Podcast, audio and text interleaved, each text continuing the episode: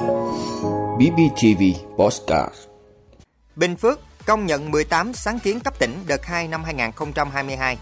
Thủ tướng yêu cầu khởi công nhà ga T3, sân bay Tân Sơn Nhất trong quý 3. Hàng loạt viên chức y tế nghỉ việc tại đồng bằng sông Cửu Long.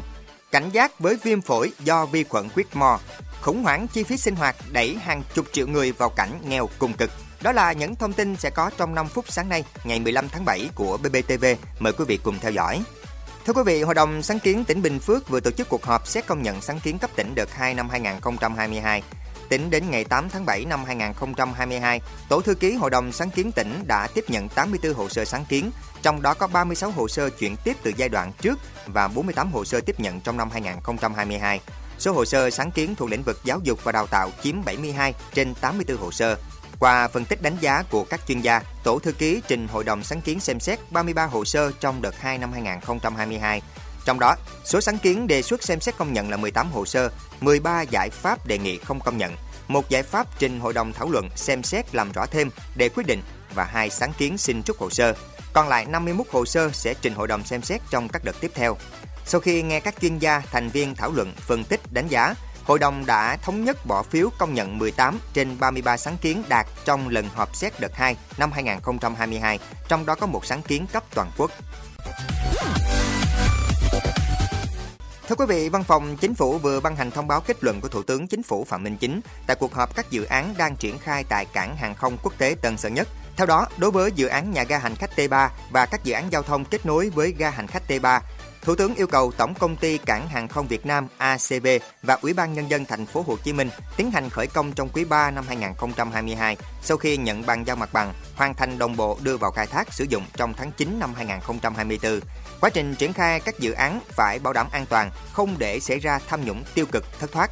Các bộ ngành, cơ quan liên quan hoàn thành các thủ tục theo thẩm quyền trong thời gian nhanh nhất. Về nguồn vốn đầu tư, Thủ tướng giao Bộ Kế hoạch và Đầu tư chủ trì phối hợp với Bộ Tài chính, Bộ Quốc phòng nghiên cứu đề xuất nguồn vốn, báo cáo Thủ tướng Chính phủ trong tháng 7 năm 2022. Thưa quý vị, từ đầu năm đến nay, nhiều địa phương tại đồng bằng sông Cửu Long ghi nhận số lượng bác sĩ, nhân viên y tế nghỉ việc cao bất thường. Thậm chí có nơi số lượng xin nghỉ việc trong 6 tháng đầu năm đã cao hơn con số của cả năm ngoái. Chỉ trong 6 tháng đầu năm 2022, Bệnh viện Sản Nhi Trà Vinh ghi nhận 12 viên chức y tế xin nghỉ việc. Con số này cao hơn cả 2 năm trước cộng lại. Trong 6 tháng đầu năm nay, toàn ngành y tế tỉnh Trà Vinh có 51 trường hợp viên chức y tế xin thôi việc, bỏ việc. Trong đó có 37 người là bác sĩ và điều dưỡng.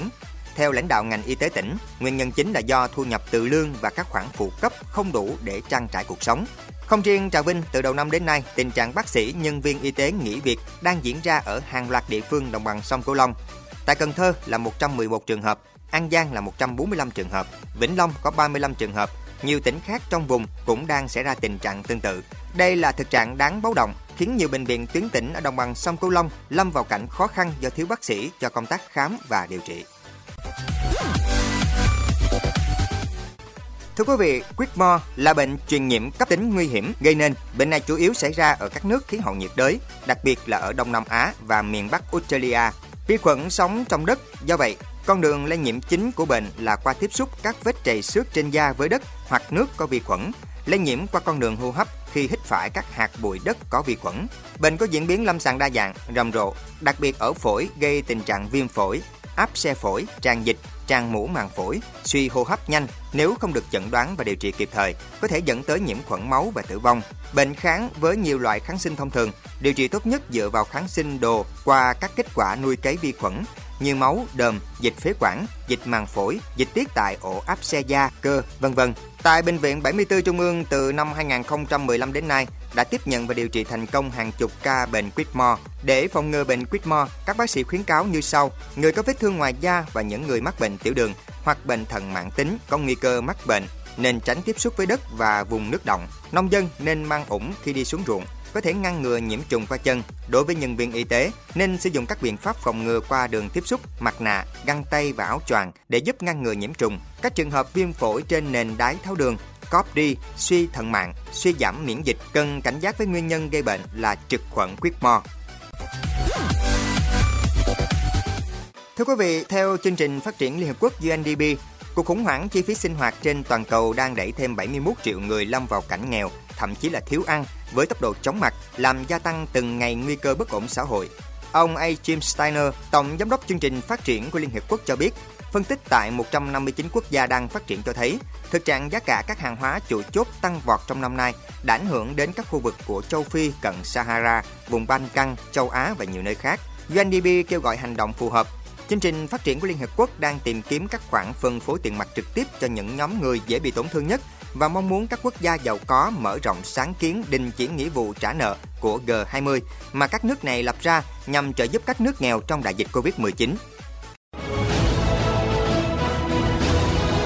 Quý vị đã luôn ủng hộ các chương trình của Đài Phát thanh truyền hình và báo Bình Phước. Nếu có nhu cầu đăng thông tin quảng cáo ra vặt, quý khách hàng vui lòng liên hệ phòng dịch vụ quảng cáo phát hành số điện thoại 02713 887065. BBTV, vì bạn, mỗi ngày.